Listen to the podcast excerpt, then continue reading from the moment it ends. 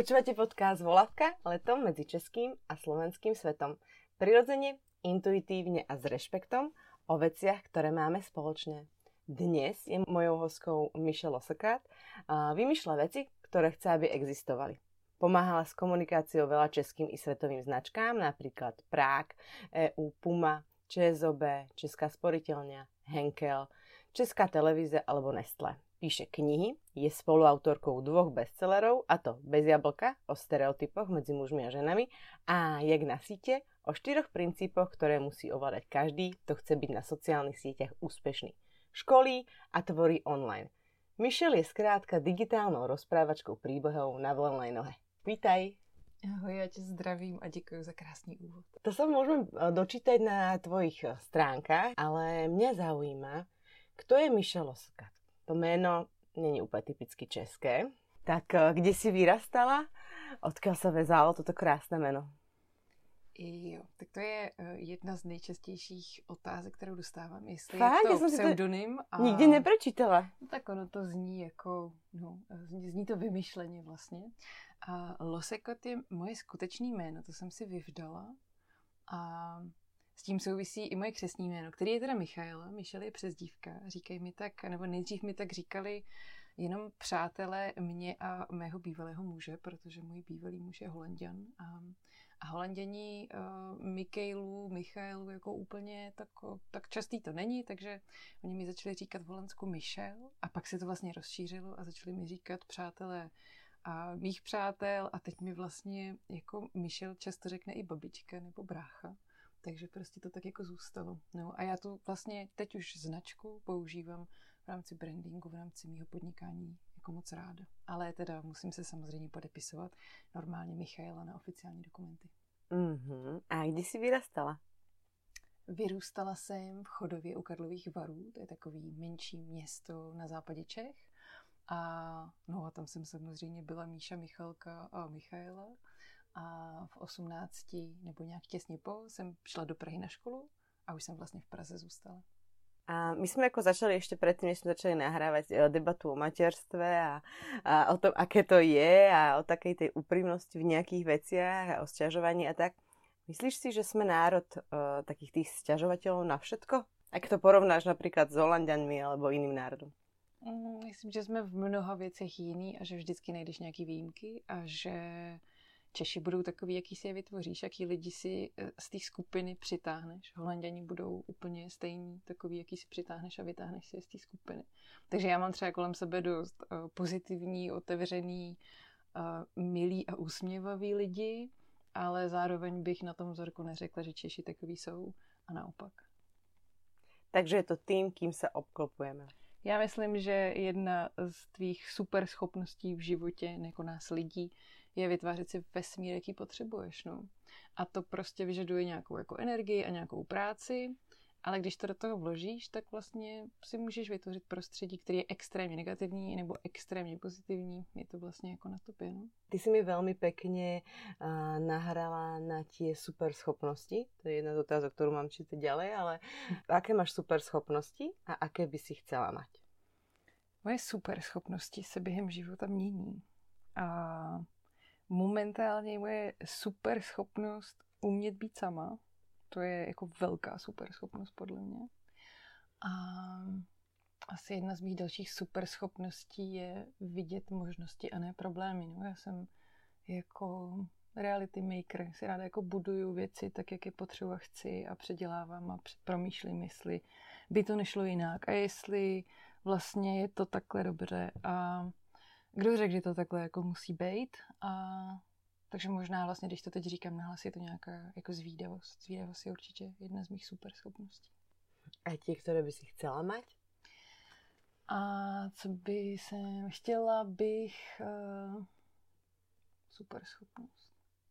Tak když uh, jako škrtnem takový ty superhrdinský, který samozřejmě bych potřebovala úplně všechny, a tak uh, bych asi v nějakých momentech chtěla být odvážnější a v nějakých momentech empatičtější. No. Mám pořád pocit, že v těchto dvou rovinách mám nedostatky. Ako hovorím, mm, Pipi dlhá pančucha, Toto som ešte nikdy nerobila, to mi určite pôjde. Mhm. Ako to máš ty? Aj v rámci tých superschopností, ktoré by si ako chcela ešte nadobudnúť, alebo máš niečo, um, čo vieš, že ti nejde a chceš sa v tom zlepšiť? Tak já to mám asi, uh, já jsem si teď uvědomila, jsem si dceru myslela, že to řekl medvídek pů, jako je dost těžký odlišovat citáty pipidlové punčochy a medvídka pů, jo, ale uh, já se teď třeba dost zlepšuju ve sportu, tak to je něco, v čem vlastně uh, mě baví se zlepšovat a těším se, že v tom budu ještě lepší. A v kreativitě se zlepšuju každý den, takže to mě taky těší, až tam budu lepší. A jsem, opražila jsem flétnu, takže se taky těším, až tam budu zase tak dobrá, jako jsem kdysi byla třeba. Mm, to nejsou malé výzvy. No, jsou to takové zábavičky, aby si, aby si něčím jako zabavila tělo a hlavu a mozek. A...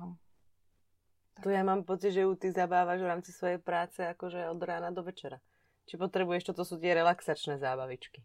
No, myslím, že je eh, jako rozdíl, jak tu hlavu zabavíš a já potřebuji pořád věci, u kterých můžu jako vypnout vlastně. Který má nějaký pravidla třeba. Třeba ta hra na flétnu, hraješ podle noc, soustředíš se na prsty, musíš to jako mít propojený celý hlavu s rukama. A u toho se vlastně skvěle odpočívá. Stejně jako u eh, jogy nebo u silového tréninku prostě tam vlastně vypneš, protože máš nějaký systém a ten následuje, že tu hodinu nemyslíš jako na nic jiného a já potřebuji jako nemyslet na nic jiného chvíli, takže se učím vypínat mozek, no. A ak se vrátíme úplně eh, k tým tvojim eh, začiatkom, um, ako si, uh, ja si pamätám napríklad, začala som uh, študovať vysokú školu uh-huh. uh, externe a popri tom som začala pracovať. Uh-huh jeden z mojich uh, prvých uh, pohovorov znel veľmi lákavo v rámci finančnej odmeny a hodnotenia, ale vyklubal sa z toho taký ten klasický marketing, taký ten klasický teleshopping by som to až mhm, nazvala. Mhm, a mhm. na pohovore som uh, musela pánovi vlastne povedať takéto, ako by ste predala toto pero? Máte na to teraz, ja neviem, oh, 5 minút. Aha. A ja úplne, oh. No, takže chcela som veľmi utiecť. To je jeden môj z bizarn, takých tých bizarnejších pohovorov. Máš Aha. takýto nejaký? Za začiatkov svojej, keď si si hľadala prácu? Pamätáš si? Nemám. Já jsem vlastně byla v životě na dvou pohovorech asi, možná na třech.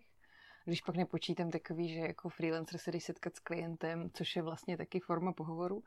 A na pracovních jsem byla na dvou a do obou těch prací mě vzali a byly super vlastně. Takže nemám žádný bizarní pohovory.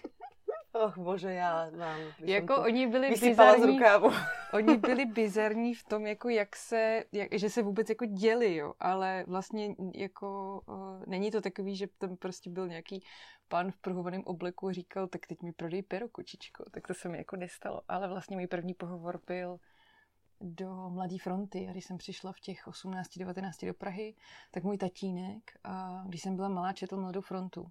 A vždycky u snídaně si prostě čet tu Mladou frontu. A já jsem hrozně chtěla, aby jednou ty noviny otevřel a tam byl jako článek ode mě. Takže když jsem se přestěhovala do Prahy, tak jsem si prostě řekla, že budu pracovat v té Mladé frontě. A neměla jsem vůbec žádné zkušenosti z médií, měla jsem dodělaný Gimple vlastně. No tak jsem prostě napsala do té Mladé fronty e-mail, že tam jako chci pracovat a že budu dělat cokoliv, že budu prostě klidně mít hrníčky, ale že tam prostě chci dělat. A odepsali mi, ať přijdu na pohovor, já jsem druhý den šla, naklusala jsem do kanceláře tehdejšího šéf-redaktora a on byl jako tak ohromený tou drzostí, že mě vlastně vzal, já jsem druhý den nastoupila. A pak teprve jsem se dozvěděla, že jsou regionální přílohy, takže můj tatínek v těch Karlových Varech si nikdy nepřečte ten článek z té pražské přílohy, že? To jako velký, velký teda jako a, rozčarování. No a ten druhý pohovor, když jsem zjistila, že deníkařina není úplně pro mě, že to je fakt jako stresující práce, tak jsem si řekla, že půjdu do měsíčníku, to vypadalo jednodušeji, že A tak jsem si našla nějaký onlineový tenkrát a, jako časopis a on byl o mateřství. A já jsem teda neměla vůbec žádný děti, jo. A, no a ten na tom pohovoru zase pan ředitel toho nakladatelství tam říkal jako no ale to je jako všechno hezký, jako praxe dobrá, ale my jsme jako čekali, že tady bude někdo třeba dvakrát rodil nebo kojil, nebo jako to má za sebou prostě celý. A já jsem říkala, no a já jako v Mladé frontě taky píšu o jaderní elektrárně, nemám vystudovanou jadernou fyziku, že? A on se hrozně rozesamal a, a najal mě a vlastně řekl, že můžu zítra přijít. A já jsem přestoupila do deníku, takže, no do měsíčníku. A takže jako byly bizarní, ale asi, asi jinak, než byly bizarní ty tvoje pohovory. A potom, a, taky, dobre, tak ideme teda na to inak. Tak najbizarnejší článok. Nejbizarnější článek? O ktorom si ty, čo si ty napísala, čo si akože si poved, dostala, lebo pre, predpoklad, že ty si dostala nejakú tému, možno, že si nejakými aj prichádzala, ale ja si to tak predstavujem, že ti prostě niekto povedal, tak Michel, budeš písať o tomto. A ty si si povedal, uuu, dobré. Tak pro mě bylo uh, v té době bizarní jako hodně věcí, jo. takže uh, zpětně bych to už tak asi nenazvala, ale co vlastně byl jeden z, um, jako z důvodů, proč jsem následně odešla z Mladé fronty, tak bylo, nebo z novin asi obecně, že prostě je tam jako prostor na stránce, zhruba vymyšlený téma a ty ho musíš jako naplnit a často ho vlastně plníš jako buď blbostma, nebo si ty afery tak trošku jako nevymýšlíš, ale možná nějaký věci zveličuješ, možná prostě jako příběh v okočce, kterou jsme sundali jako hasiči ze stromů, nemá prostě mít čtyři sloupce, ale prostě musí. A, a to mi asi nepřišlo úplně jako dobrý. A v tom a, magazínu o mateřství, tak a, tam vím, že to často spíš byly témata, který si dostala a který, s kterými si jako nesouzněla.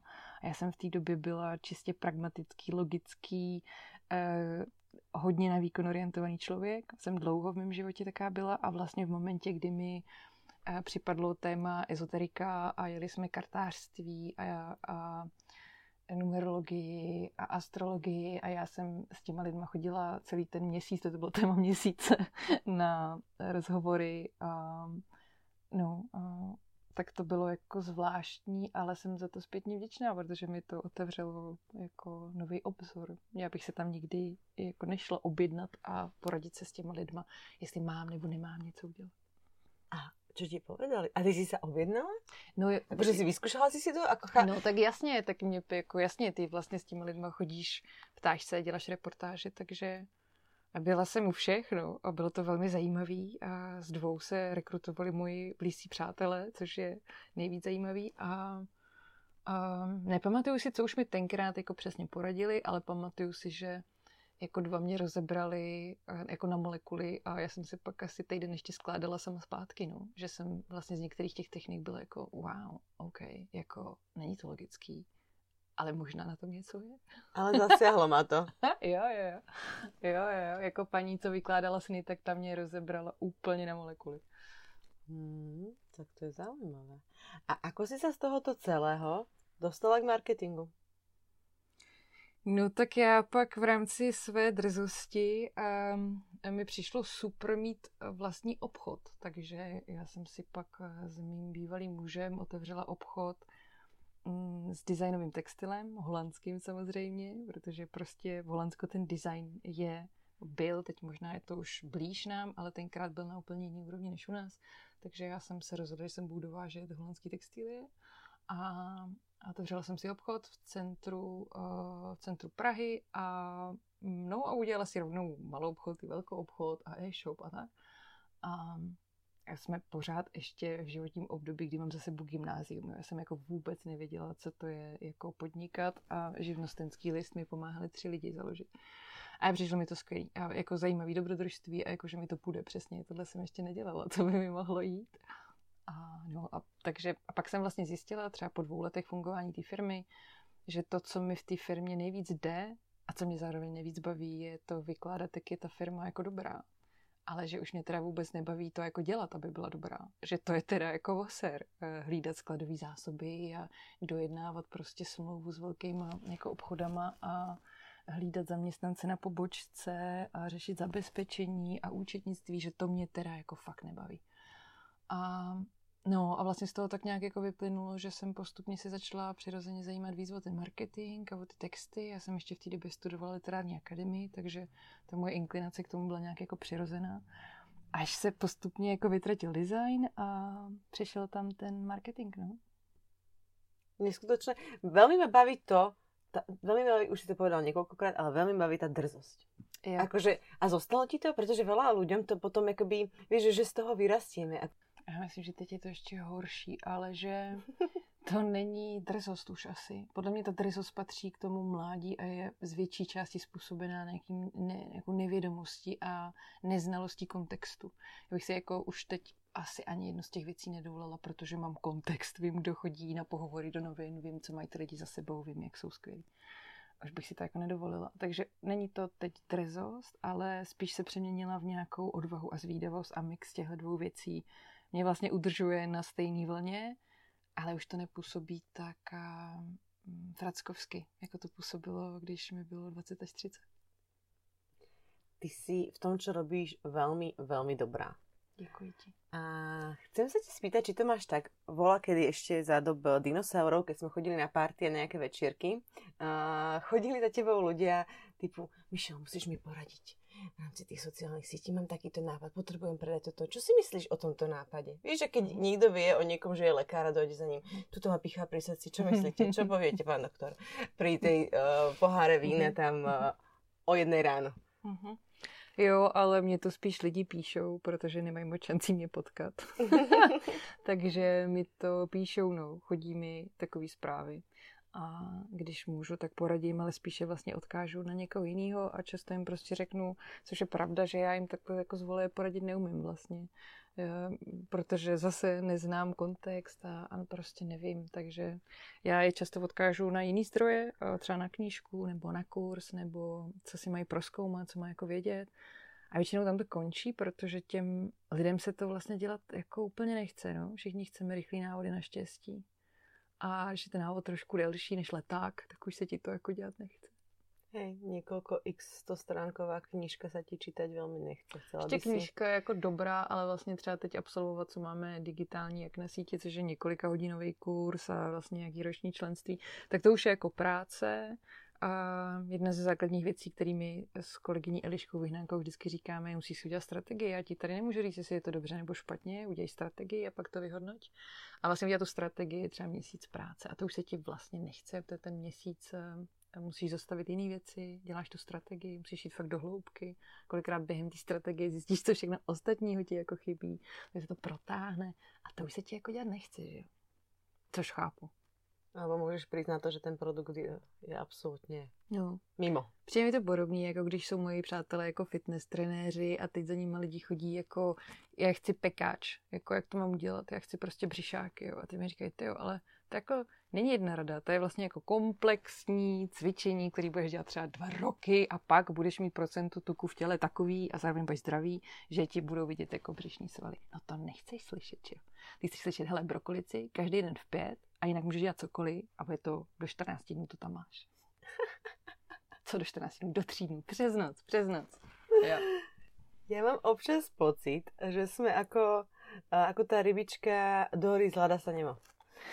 Vieš, akože fakt, že sme jak tá rybička Dory uh, z Hľada sa Nemo, uh, rýchlo zabúdame. Uh-huh.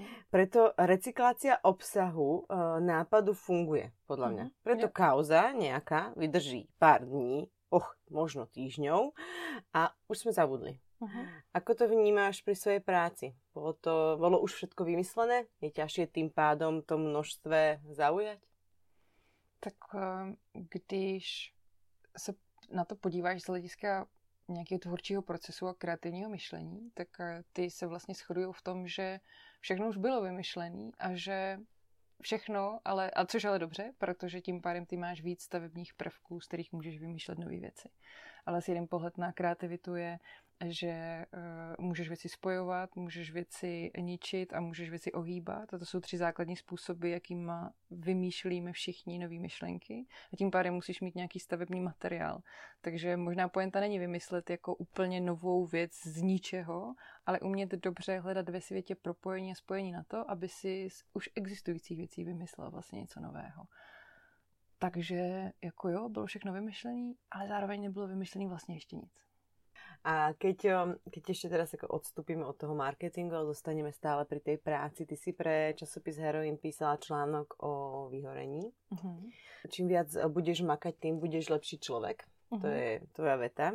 Mm, kedy ako si pochopila, že toto nefunguje? Že to nemusí byť priama úmera? Mm, podle mě to někde v životě pochopíme všichni. A jde o to, jestli jsi ochotný to do toho, to pochopení, to, co jsi si z toho odnes do toho života jako implementovat. A no, já jsem si to uvědomila asi dva roky zpátky, Já to mám pomíchaný, jak nám ty dva roky teď jako zmizely, ale jo, někdy na konci roku 2019, myslím. A, no to už to začalo být asi lepší. Myslím, že někdy třeba tak dobře, tak tři, čtyři roky předtím. No a o, tak došlo mi to celkem jako jednoduše, tak začne se ti, o, začneš mít jako v životě pocit, že všechno vypadá krásně a i přesto ty jsi jako hluboce nešťastná. A um, nevíš, jak to vysvětlit. Ty to jako neumíš vysvětlit, takže já jsem do toho hledání důvodů, proč jsem nešťastná a proč všechno, co mám, ať to zvenku vypadá krásně a všechno se to třpití a je to vlastně něco, co, na čem jsem pracovala posledních 15 let, tak proč jsem vlastně jako nešťastná, tak jsem do toho zapojila jako několik lidí, aby mi s tím hledáním pomohlo. Já jsem to vlastně nebyla schopná jako najít sama. Ty jsi tak oslněná tím vším blištivým, co jsi jako vybudovala, že to vlastně často nevidíme, podle mě. No. To znamená koho? Tako, že začala si chodit na nějaké terapie? Já na terapii chodím dlouho, já to mám jako fitko a myslím si, že terapie tady nejsou jenom od toho, kam chodíš, když máš jako problém, ale že vlastně terapie je super uh, pro mě na třídění myšlenek a rovnání nějakých nových poznatků o sobě a vlastně mám to jako součást osobního růstu, takže to já na terapii chodím pravidelně. Ale uh, a tam se samozřejmě odkrývaly částečně nějaké věci ale asi mi to evidentně jako nestačilo, no, takže já jsem pak ještě přibrala uh, koučku a vlastně já jsem zároveň musela začít řešit zdraví, protože to tělo, ten, ten rytmus vlastně přestávalo dávat, nebo to tempo spíš. A takže se to tak nějak jako seběhlo dohromady a oni vlastně všichni začali říkat to samé. Já jsem čekala, že s každým budu řešit jako něco jiného, že s koučem budu řešit, jak se tam dostat rychleji, a s, s doktorkou budu řešit, jak se tam dostat v lepší kondici do těch mých vymyšlených cílů. A oni se vlastně v rámci konzultací všichni vykašlali na moje definice cílů a začali říkat to samý. No. Začali prostě říkat, hm, to, je, to je strašně zajímavé, co říkáte a takhle fungujete normálně. A já jsem byla, no jasně, tak jakože proč ne? No a oni začali říkat, že takhle se fungovat nedá. A jelikož spolu jako se neznali a nemluvili, tak mě bylo divný, že třeba pět specialistů říká úplně to samé. Jako. A to si byla ještě v tom období, kdy jsi šla na ten výkon. To jsem, myslím, byla úplně jako na vrcholu, když jsem tady vyhledala pár moudrých, aby mi poradili, jak to zefektivnit, no. A oni všichni poradili, že se vůbec nic efektivňovat jako nebude. Že jsem nespadla na hlavu, že jestli se něco bude dít, tak se bude extrémně zpomalovat. A já jsem byla jako, hm, tak to, tak to je docela oprus teda. Takže si vlastně z té, z té bežecké tratě musela prejsť na ten chodník? No, ale trvalo mi to. To prostě nejde najednou, to ti jako fakt trvá. Ty seš vlastně na té práci absolutně závislá. Ty z ní dostáváš všechny jako uh, no, dopaminy, endorfiny, všechno prostě. A jako když seš v takovémhle zápřehu, tak máš málo kdy vybudovaného něco jiného. A takže v momentě, kdy tomu člověku tu práci vezmeš, tak on jako, krom toho, že nemá co dělat, tak má fakt paniku z toho, že uh, co se teď jako bude dít. Je to strašně prázdný najednou, takže se to učíš postupně, jako se všema, jako v každé odvykačce. Hmm. Ale musíš chodit do té práce. No, musíš, no. Takže tak... v odvykačke to je, že vlastně jako chápeš, že prestaneš chodit, já nevím, na večírky, kde se pije alkohol, nemáš doma alkohol, a, alebo keď si závislá na cukru, jak ja som závislá na cukru a raz možno začneme odvykať sa, ale neviem, či to moja rodina prežije. A, takže máš doma tie čokolády, tiež okolo tej výlohy, musíš si kúpiť niečo sladké, aby si dokázala existovať a, a, a ten spán, bankový deficit nejak mm-hmm. eliminovať. Mm-hmm.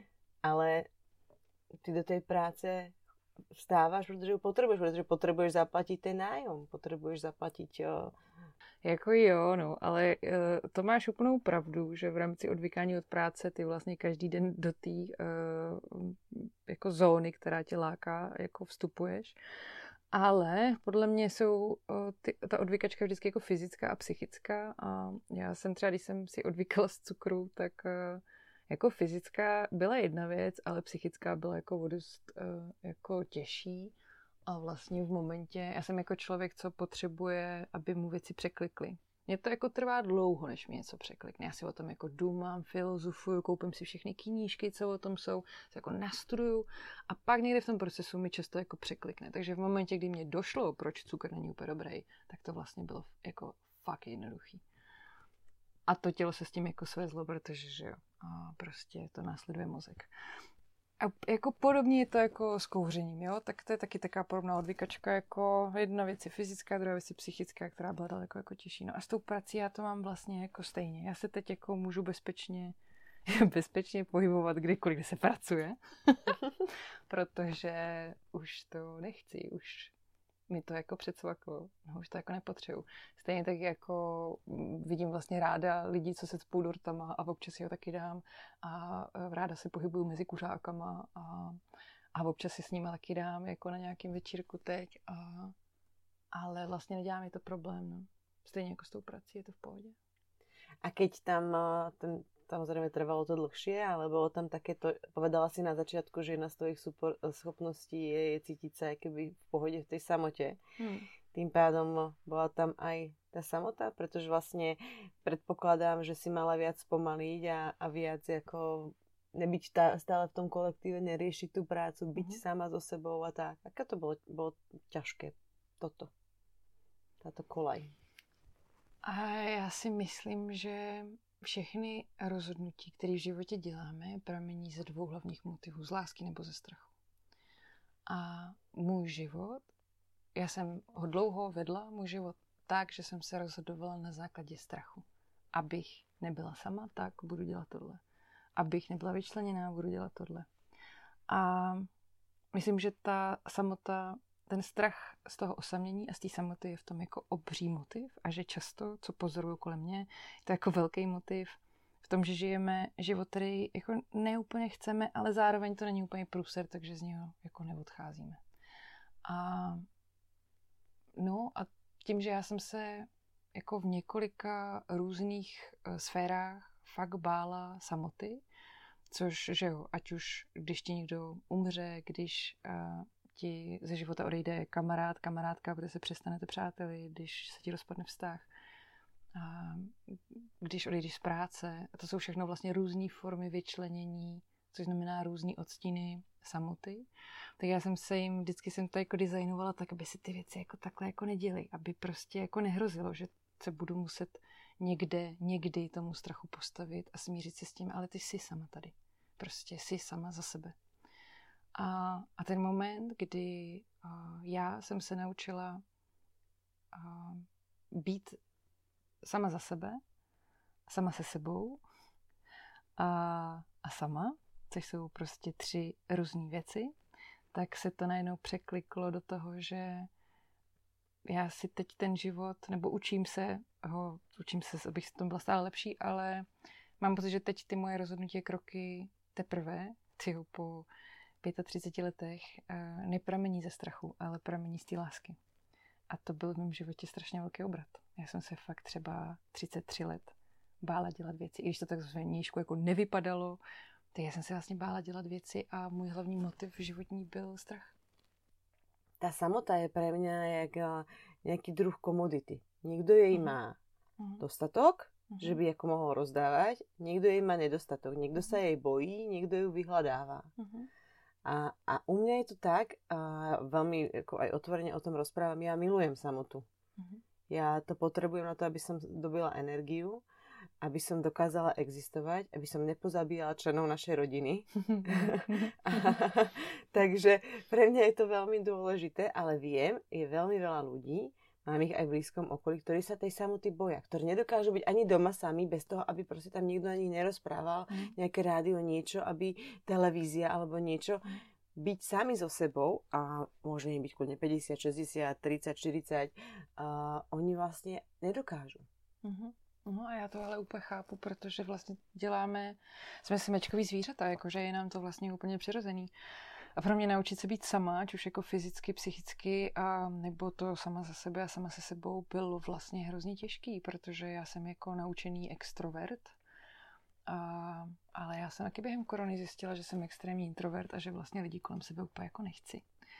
a, a že nepotřebuji trávit čas tolika lidma, že ne, ne, nechci a vyčerpává mě udržovat tolik přátelství a vztahů a vidět se s tolika klientama. No, ale pak si sedneš a v té samotě jako najdeš něco, co je magický a najít to je podle mě strašně bolestivý pro moderního člověka, protože přesně děláme všechno pro to, aby jsme nebyli sami. A když to najdeš, tak je to nějaká jako fakt super schopnost, protože to, to najednou změní vlastně úplně všechno. Najednou to změní to, že nepotřebuješ si plánovat uh, program na každý večer nebo každý víkend, nebo nepotřebuješ být ve vztahu najednou, tak se najednou stane bonusem a nenutností. Nepotřebuješ se výdat s tolika lidma, nejlepší rozhovory, uh, máš s pár lidma a sama se sebou a, a ten čas, kdy si sama začneš využívat na to, že jako přemýšlíš, že čumíš do zdi a přemýšlíš. To je docela dobrý. Veľmi sa mi páči, ako si to pomenovala, pretože uh, mám, to, mám to podobne. Naučený extrovert. Uh-huh. Uh-huh. A prosím, vysvetli mi, čo to pre teba znamená, naučený extrovert. Já jsem dobrá ve společnosti.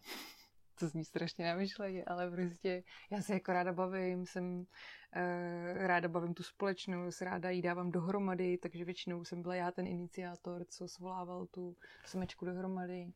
Uh, že jo, já ráda piju kouřím, takže já jsem ideální člověk na večírek a no a tím, že to jako umíš, tak seš dlouho balamucená tím, že ti to vlastně jde přece, že ti to jako, a ty se u toho ale fakt jako bavíš, ale potom ten čas, co ty potřebuješ dočerpat sám, aby si ty energie vybalancoval, jako začneš někde po cestě zjišťovat, že je delší než u běž, jako tvých kamarádů. Že oni se druhý den zbudí, jeden večer mají voraz a zase mezi lidi. Ale jako já mám, že pak potřebuji být jako týden sama třeba. A když jdu školy, tak večer se na mě nemluví, protože já prostě už nedávám dalšího člověka večer. Mě to, no a podle mě to je ta míra, jo, že ty vlastně zjistíš, že tě to jako dobí do nějaký míry, ale větší míru tě to jako vyčerpává. A že to, že si večer budeš sama doma číst, a, tak tě vlastně nabije víc a zároveň nepotřebuješ pak týden na nějaké jako uh, vybalancování energií, aby si vlastně mohla znovu někam jako nastoupit. Takže tomuhle já říkám, že jsi naučený extrovert, že si nevšimla, že jsi introvertní, protože ti tak moc jde být v určitých momentech extrovertní, že zapomeneš na to, že jsi introvert. Presne. A u mňa to zmenil jeden podcast s psychologičkou, ktorá o tomto hovorila, o tom, kto, čo ťa nabíja a dobíja, nie o tom, ako ty vystupuješ v tej spoločnosti, ktorá ťa môže vnímať ako veľmi extrovertného, ale či ty čerpáš energiu z ľudí, to teraz neznamená, že ich musíš vyciciavať, uh-huh. alebo uh-huh. či čerpáš energiu, keď si ty sama so sebou. Uh-huh. A ja som tedy zistila, ja vlastne nie som extrovert. Uh-huh. No. Aj keď si to všetci uh-huh. môžu mysleť okolo, aj keď uh, presne uh, ma tak ako dali do tej nejakej tej škatulky, že ty, ty si predsa extrovertná, uh-huh. ty to proste dáš, ty zoberieš ten mikrofón a pôjdeš, ty, ty choď, ty, ty veľa uh-huh. rozprávaš. Jo. Ale... No ale to, že ty rozpráváš, ještě furt neznamená, že se u toho před 200 lidma cítíš dobře, že jo? Nebo že pak nepotřebuješ týden doma prostě pod dekou. Jo, přesně tak. Presne tak, presne tak. A chcem sa ešte spýtať, ty si mm, na voľnej nohe, si sama sebe šéfom, plníš mm. si niekoľko funkcií. Mm. A, vieš sa pochváliť? Jo. Jo, myslím, že se umím pochválit a i se umím odměňovat. To mi jako jde docela dost dobře. a teraz, ale bylo to tak vždy? Uh, odměňovat jsem se uměla vždycky. Uh, chválit jsem dlouhou dobu si myslela, že nepotřebuju. A, a pak mi to, myslím, nějakou dobu taky dostatečně dodávali druzí. Což teda pak si až než ujíždět na tom, že ti to dodávají druzí a, a jedeš si na externí motivaci. Ale jo, asi to tak nebylo úplně vždycky. Myslím, že jsem se v tom dost zlepšila. Uh, pre časopis Heroin, zase to musím spomenúť, mám ho veľmi rada, veľmi rada ho čítam a ty do neho prispievaš. Uh-huh. A si napísala článok, bolo to, myslím si, že ku koncu roka, Môj život uh, s Mohamedom, uh-huh. uh, ktorého si si zobrala do hostiteľskej uh, starostlivosti. Je to 17-ročný uh-huh. chlapec z Maroka. Uh-huh. Ako? Prečo? Čo to znamená hostiteľská péče? Uh, mohla by si mi to viac priblížiť? Určitě. Ta hostitelská péče je podle mě takový strašně honosný název, protože ty se s nějakým mladistvím v tomhle případě já s Mohamedem a prostě pravidelně stýkáš a pomáháš mu s jeho trablema. A je to program, který tady v Česku vytvořila organizace pro pomoc uprchlíkům a, pomáhá to vlastně všem a dětem, cizin, nebo dětem cizinců, kteří jsou tady bez doprovodu. Jsou to většinou teenageři, jsou to z větší části kluci a oni vlastně OPU pro ně zařizují několik různých programů, ať už je to ta hostitelská péče, kterou dělám já, nebo můžeš být mentor, můžeš kluky doučovat angličtinu, třeba češtinu, můžeš jim různě pomáhat, nebo můžeš být eh, sponzor, jako nemám čas uh, trávit s nima čas, ale chtěl bych nějak pomoct, tak prostě pošlu třeba peníze na, nevím, nový batoh do školy. A já jsem hostitel, probíhá to tak, že se s Mohamedem pravidelně potkáváme, děláme spolu různé věci, teď jsme spolu naposled byli v galerii, zašli jsme spolu objevovat galerijní svět, vaříme, učíme se česky, děláme prostě různé věci, které mu zpříjemňují nějakou adaptaci na život v Česku, zároveň mu s tím jako pomáhají, protože si povídáme o tom, co tady děláme, jak věci jako myslíme. On mě učí o jeho kultuře, což mě přijde fascinující. A cíl je, aby ty si byla jako dobrým průvodcem pro prostě osamělýho kluka, který tady plánuje žít, který si nevybral úplně možná sem přijít, jako že by to byl nějaký rozmár, ale nějaké okolnosti u nich doma všechny ty kluky donutili sem jako doputovat. A my jsme vlastně všichni, jako, no já tomu asi nejblíž tomu je prostě průvodce, neděláme mámy, neděláme jako um, nejlepší kamarády. Já jsem vlastně něco mezi tetičkou a, a průvodcem, který je mimo ten systém. Nejsem ani vychovatel, ani někdo prostě ze sociálky. A, no a pomáhám mu se tady adaptovat. A aby mu tady bylo co nejrychleji lépe. Ako ti to napadlo? Ako, já jsem ani o tom nevěděla, že takéto něco existuje a funguje a dá se to? Jo, já jsem jako na několika těch seznamech na uh, nějaký mentory, třeba děti z dětských domovů a tak. A vlastně tím, že já nejsem jako rodina, tak mě většinou v těch prvních fázích toho výběru jako, jako vyautujou prostě, protože úplně chápu, že jako to děcko chceš zařadit prostě jako, jako páru s třeba s dítětem, s dvěma. Prostě chceš ho dát do rodiny, to jako úplně chápu. A vlastně já jsem pak tady někde v lednu a minulého roku našla inzerát na Facebooku od Organizace pro pomoc uprchlíkům, že hledají vlastně různé tady ty pozice pro děti cizinců. A já jsem teda se přihlásila a vlastně jsem s tím nepočítala. Vlastně jsem byla, jo, to bude to samý prostě. Jako já jsem single holka, takže mě pravděpodobně zase řeknou, že jako hej, super, jako oceňujeme, ceníme, posíláme klíčenku a mějte si krásně.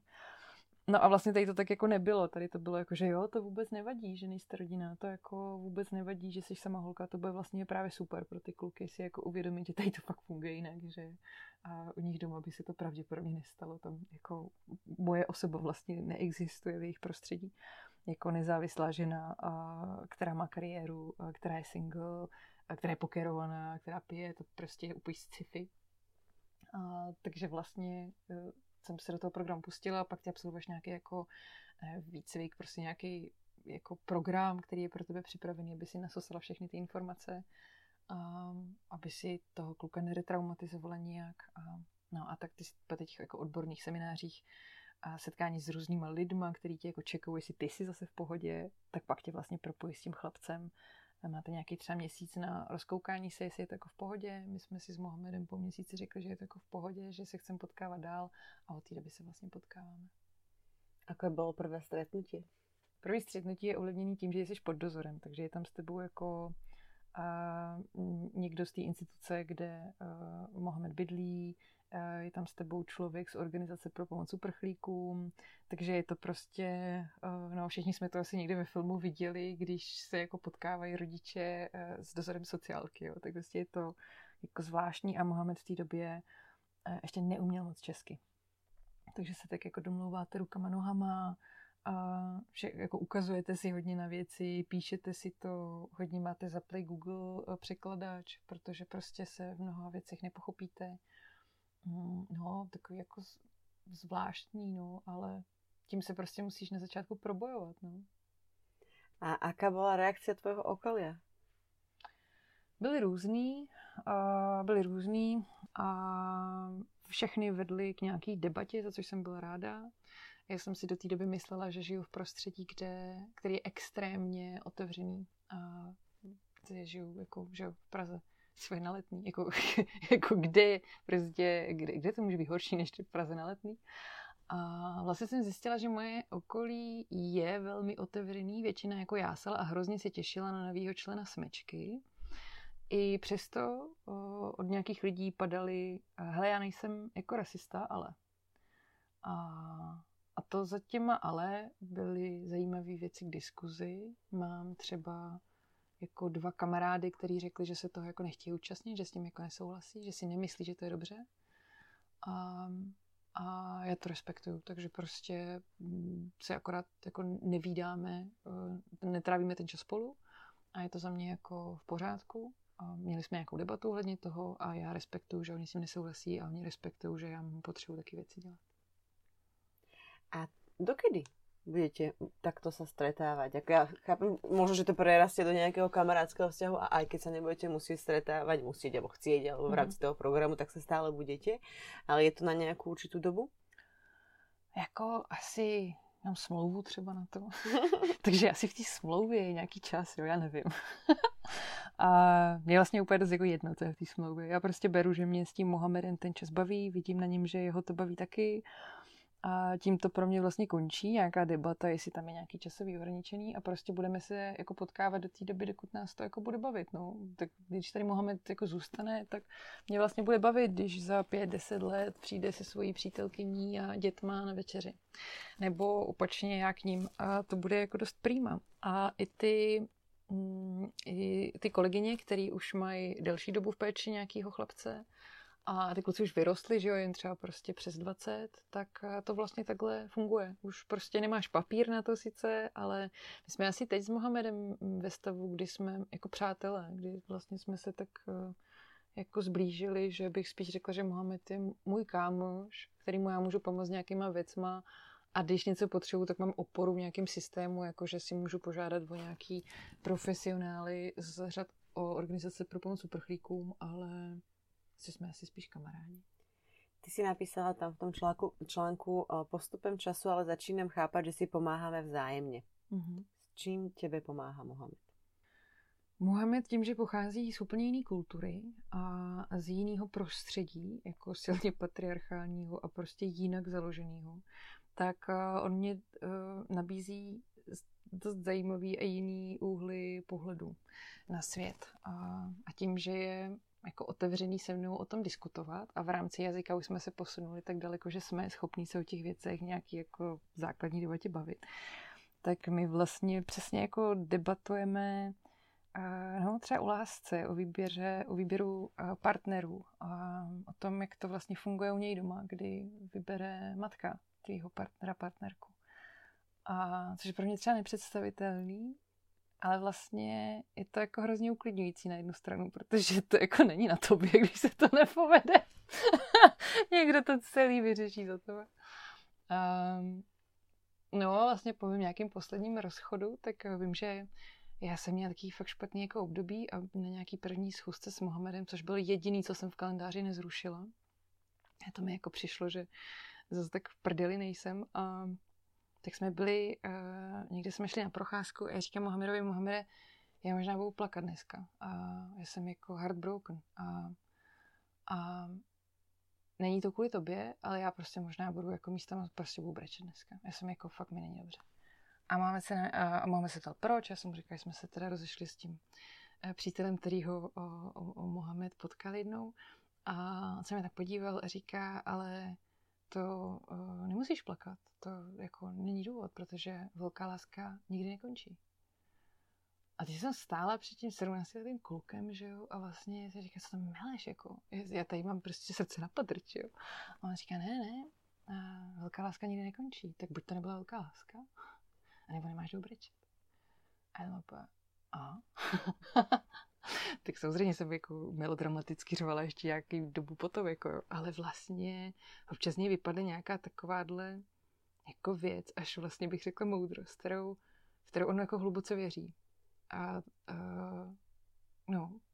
A v rámci toho, když vypráví, jaká byla jeho cesta a co se mu všechno jako stalo, a já tady řeším, jako, že jsem se rozešla s týpkem, tak si vždycky řeknu jako puf. A teď jako nechci tahat děti z Afriky do té debaty, jo?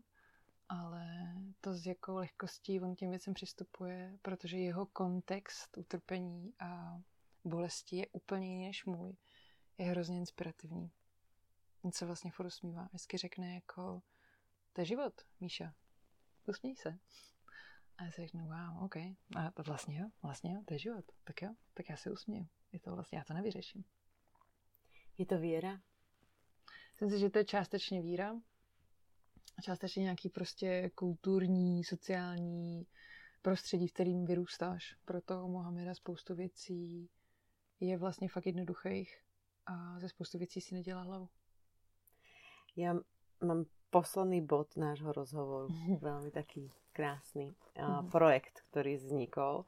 Uh, posviť si. No, áno. A ako vznikol projekt Posviť si? Jedna dobrá otázka ti môže zmeniť život. Odporúčam vám zobrať Google, vygoogliť posviť si, nájsť si pracovné zošity a vyplniť. Ja ešte bohužiaľ momentálne nemám dve hodiny času na to, aby som si sadla sama so sebou a, uh-huh. a napísala som si tie odpovede, ale pozerala som si to, dala som to ako valentínsky darček jednej mojej kamarátke. Á, to je hezké. A je to veľmi krásne, uh, je to veľmi šlachetné, je to zadarmo, čož v dnešnej mm. dobe mám pocit, že ani kúra zadarmo nehrabe a všetký obsah je proste nejakým spôsobom platený, uh-huh. čož ako teraz degradujem, ale tak to uh-huh. proste je, to je realita. Uh-huh. Prečo? Ako? Um, já jsem na začátku koruny uh, začala poslouchat kolem sebe čím dál častěji stížnosti, jak jsou spolu najednou lidi sami. Co máš teď jako dělat? Tak jako můžeš čumět na Netflix. Ale to nevydržíš dva roky. A mám pocit, že začátek korony byl nějak jako, že jsme si museli začít víc povídat s lidma. Že prostě od toho, kdy si trávila čas doma s rodinou, po to, že si třeba randila a jediný, jak se v koroně dalo randit, je, že si šla s někým na procházku. Takže si nemohla jít do restaurace, do kina, kde máš miliony vzruchů, alkohol. Prostě ty si šla někam projít, ty si musela hodinu s někým mluvit, že jo. A já vlastně jsem začala mít jako pocit, že nám to moc jako nejde, to povídání. A že nám nejde ani s lidma, který známe dobře, protože se jich třeba bojíme ptát na věci, nebo nevíme jak. A nebo jsme se jich už tak dlouho nezeptali, že to je teď blbý se jich po takové době začít ptát. A, a že s těma cizíma lidma nám to jde taky jako trošku jako vachrlatě. Protože to se s nima máš jako povídat, že jo, prostě. Tak vyčerpáte počasí a, no, a, a že, že, nás to vlastně nikdo jako neučil. A když jsem si nad tím tématem eh, dumala a zase, že jo, klasika, načetla jsem si pár knížek, tak jsem nějak dospěla k tomu, že to možná bude tím, že si neumíme vlastně povídat sami se sebou. A že možná dobrý dialog začíná u vnitřního monologu, protože pak si uvědomíš ty dobré otázky a v čem ty si našla nějaký smysl. A začala se rodit první myšlenka, posvěť si. A já jsem vlastně přišla za, šla za, uh, za Ondrou, uh, který dělá uh, grafiku a celý to navrh, aby to bylo funkční a krásný a ten šel za Peťou, která pomáhala a dělá logo a pomáhala mu s tou vizuální částí.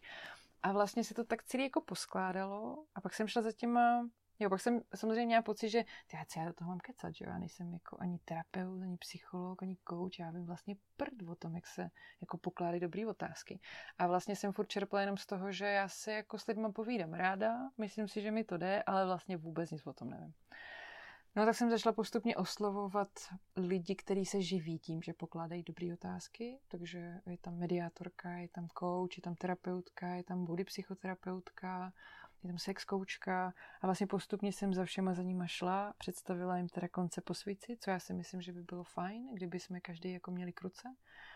A všem vlastně, včetně toho Ondry, Peti, toho mýho týmu, všem jsem řekla, že jim to zaplatím, že prostě jako já mám potřebu to udělat, že jsem si tady prostě bokem dala 100 eh, tisíc a že prostě já ten projekt udělám jako no matter what a že jim samozřejmě za to budu platit. Protože třeba u těch uh, odborných konzultantů mi přišlo fakt nefér, že já z nich půjdu na hodinu vytáhnout moudra a pak teda prostě s tím spustím nějaký projekt. A oni všichni do jednoho odmítli. Oni všichni do jednoho řekli, že za to nic nechtějí, že na tom budou dělat, ale jenom když se budou moci jako podílet zdarma. Takže prostě nějakých třeba 15 lidí, jo, který se na tom postupem přes dva roky se mnou podílí. Tak vlastně všichni do jednoho řekli, já, já za to nechci zaplatit, já ti prostě ty řeknu všechno, co vím a ty s tím udělej nej, s tím jako nalož nejlíp, jak umíš. A já jsem byla celý ty dva roky jako dojatá. Vlastně neustále, i teď jsem, protože teď už zase chodí ty reakce, komu to pomáhá, co s tím jako dělají. Píšou nám terapeuti, jestli to můžou používat v sezeních a na seminářích a na workshopech a to po svíci vlastně přineslo tolik světla a tolik lásky, že vlastně já nemůžu říct, že jsem to dělala, nebo ten tým, že jsme to jako dělali zadarmo. Je to jenom placení něčím jiným, no. A nejsou to prostě prachy. Je pro jednou konečně. Krásně to znie, ešte krajšie to vyzerá a myslím si, že by ste si to každý z vás mali pozrieť a, no, to je hezké, a niekomu poslať. Je to fakt super. Je to fakt super. Ako sú rôzne kartové hry, ktoré ja som napríklad dostala. Bola tu Žanet, eh, ktorý vymysleli hru Hlbina. Uh-huh. A, a ja som ju otvorila v okamihu, kedy môj muž mal narodeniny, my sme mali črevnú chrípku, mali sme sa vtedy stretnúť podľa mňa. Uh-huh, uh-huh. Mali sme všetci nejak postupne nejakú črevnú supervýrozu a nejak sa posledné obdobie môjmu mužovi na narodeniny vždy dejú nejaké zlé veci. Nejaký zlý telefonát dohľadne zrušenia projektu, straty nejakých peniazí, niečo proste sa to uh-huh. deje vždy uh-huh. v ten deň. Wow, Takže okay. zase takáto super uh, vec sa tiež stala. Boli sme sami doma a tak hovorím, poď, dáme si otázku dáme si otázky, poď, ne, nechci. Poď, poď, poď, poď. Hodziaku, čo teraz vytiahnem tu. A tam bolo také, že čo je tvoje poslanie, alebo niečo také. A on mi odpovedal a ja som úplne hovorím, wow. Mm. Wow. A vlastne ja som sa ťa to nikdy nespýtala. A ja mm. úplne, teraz si mi povedal niečo a ja úplne, ako, uh-huh. presne, Presne sú tu niektoré otázky, ktoré ti nenapadnú sa spýtať ani tých najbližších, ani ti mhm. vôbec nenapadnú sa spýtať sami seba. Uh-huh. Jo, otázky jsou mocný, no. A přesně, ty jsi zavalená tou každodenností, takže prostě pak si sednou se svým nejbližším a my, já mám těch setů taky eh, doma pár a je to s přáteli naše oblíbená zábava a večerní, že prostě říkáme hrajeme kartičky, tak jdem hrát kartičky a je to jako super, no. Musíš si pěk, teda pěkně vybrat, s kým jdeš hrát. Hmm. Ty v rámci uh, platformy Piki, je to Piki. Ano, je, je to, to Piki. Piki. Uh, máš svoj profil a uh-huh. máš tam vlastně dve rubriky načteno a o kreativitě. Yeah. Ako veľmi čítaš, tak uh, robíš úplne brutálne zápisky, rešerše a dávaš to tým ľuďom na takom podnose za cenu jedného obeda. Uh, uh-huh. A takisto o tej, o tej kreativite. Um, máš, kedy máš ty čas čítať? Toľko vecí. Za jo, mesiac. No, jo, ale já nic jiného skoro nedělám. Já vlastně čtu, píšu a spím. Já jakože, a já čtu v pracovním čase, což ti dost jako a což ten komínek těch přečtených knížek naroste, kdyby všichni mohli číst v pracovním čase, tak všichni čteme hodně to je 8 hodin denně, že jo. A tak já nečtu 8 hodin denně, ale hodně čtu v pracovním čase, no. A já si prostě myslím, že eh, krom toho, že svět bude lepší, když budeme mít bohatší vnitřní monology, tak si taky myslím, že svět je lepší, když lidi tvořejí, protože je to přehodí z role oběti do role tvůrce a možná nejdřív manuálně, že začneš dělat něco s modelíny, psát román, ale pak začneš žít jako tvůrce a mě jako život jako tvůrce, jako obecně, ne jako malíř, ale jako, že tvoříš tu realitu pře jako dobrý. Takže mi přijde, proto dělám ten seriál o kreativitě. A taky mi přijde dobrý, jako když lidi čtou, že jsou víc happy. My tak jako jsem vypozorovala, a protože mm, jako se rozhodují na základě lepších, možná hlubších informací, teda podle toho, co čtou a jsou empatičtější. Jako existuje spoustu výzkumů na to, že když lidi čtou, tak je to jako dobrý. je to jako lepší, než když nečtou. A mně přijde hrozně fajn v tom jako podporovat. A takže o kreativitě, aby si mohla žít víc tvůrčí život, a není to jenom, aby si napsat román, ale je to třeba, aby si vymyslela, jak kreativněji vymyslet způsob, když si zabouchneš klíče doma. Prostě jako mít, být víc tvůrčí a mít kreativnější myšlení se hodí v práci, ve vztazích, v sexu, ve všem prostě. A, a a načteno je přesně jako, hele, já chci číst, nemám ale tolik času dělat si rešerše a průzkumy, co číst. A možná bych potřeboval čas doporučení přesně na nějaký specifický problém nebo téma. A možná by mě bavilo jako si nějaký témata nastudovat hlouběji, takže já jsem je vlastně na ten rok před vybrala. A ty to můžeš studovat se mnou, no. A buď můžeš prostě jenom jednou za měsíc se podívat, co v tom tématu jako je a říct si, tak přečtu si tady tu jednu knížku, nebo si nepřečíst nic a jenom si to prostě na do šuplíku. Ale taky se mnou teda můžeš prostě poctivě fakt číst a pak je to teda jako vzdělávací program na rok. A ja som ťa poprosila, aby si si pripravila nejaké tri knižky, ktoré by si mhm. odporúčila. Tak aké to by si nám odporúčila? Že? Lebo som ti nedala žiadnu tému, ani oblast, ani mm. nič, len prostě tři knihy. Jo, to je právě to, že za mnou většinou lidí chodí a hele, potřebuji prostě na tohle knížku. A já jsem jako, jo, jasný, tohle. A tohle, to jo, no, ale dobře. A vybrala jsem si tři a která je každá z úplně jiného soudku, aby jsme jako pokryli co největší cílovou skupinu. Takže knížka, která mi za poslední dobu udělala největší radost, byl určitě autobiografie od Willa Smise, která se jmenuje Will. Doporučuji si ji uh, dát jako audioknížku, protože ji samozřejmě načetl Will Smith a je excelentní, je hluboká. Asi pro ty, co očekávají, že to bude jenom vtipný, tak zklamaný. Je vlastně hluboká, krásná knížka. A potom jednu beletry a myslím, že za poslední rok mě úplně nejvíc rozsekala Radka Marková a její hodiny z olova. Nádherná kniha a na téma Číny a co to vlastně dneska se světem dělá, tady ten systém. A jako třetí knížka, kterou čtu každý rok, je to jedna ze tří knížek, kterou čtu každý rok a to je umění, ne, válka umění, aha, já si to furt motám s tou umění války, je to válka umění od uh, Stevena Pressfielda a to je knížka o tvůrčím procesu a o tom, proč, když si myslíte, že máte potenciál napsat knihu, jste ji ještě nenapsali. Takže je to knížka o odporu a o tom, jak prokrastinujeme uh, tvůrčí projekty. Ďakujem za tipy. A ešte mi povedz, čo ťa čaká do budúcna. Na čom pracuješ, čo tvoríš. Na čo sa môžem tešiť? A mě teď dost baví rozvíjet posvičci, takže uh, tam pravidelně vyhazujeme nový seznamy tematických otázek. Teď tam na Valentína tematicky eh, jsme vydali listy o sexu, erotice a intimitě, takže teď připravujeme zase listy o domově a lepším bydlení. No a myslím, že po svíci budeme takhle rozvíjet, že budeme přidávat témata a mě vlastně baví vyhledávat ty lidi, kteří to se mnou chtějí dělat, sestavit ten set těch dobrých otázek a pak to doladit s týmem mu se věnovat dal piky, tam jsem jako přislíbila roční účast, takže o kreativitě a načteno chci dělat celý rok. A s Eliškou Vyhnánkovou máme ještě pořád digitální jak na sítě, takže, nebo ještě pořád máme teď už digitální jak na sítě. A, a tam já vlastně taky přispívám nějakým obsahem každý měsíc pro ty členy.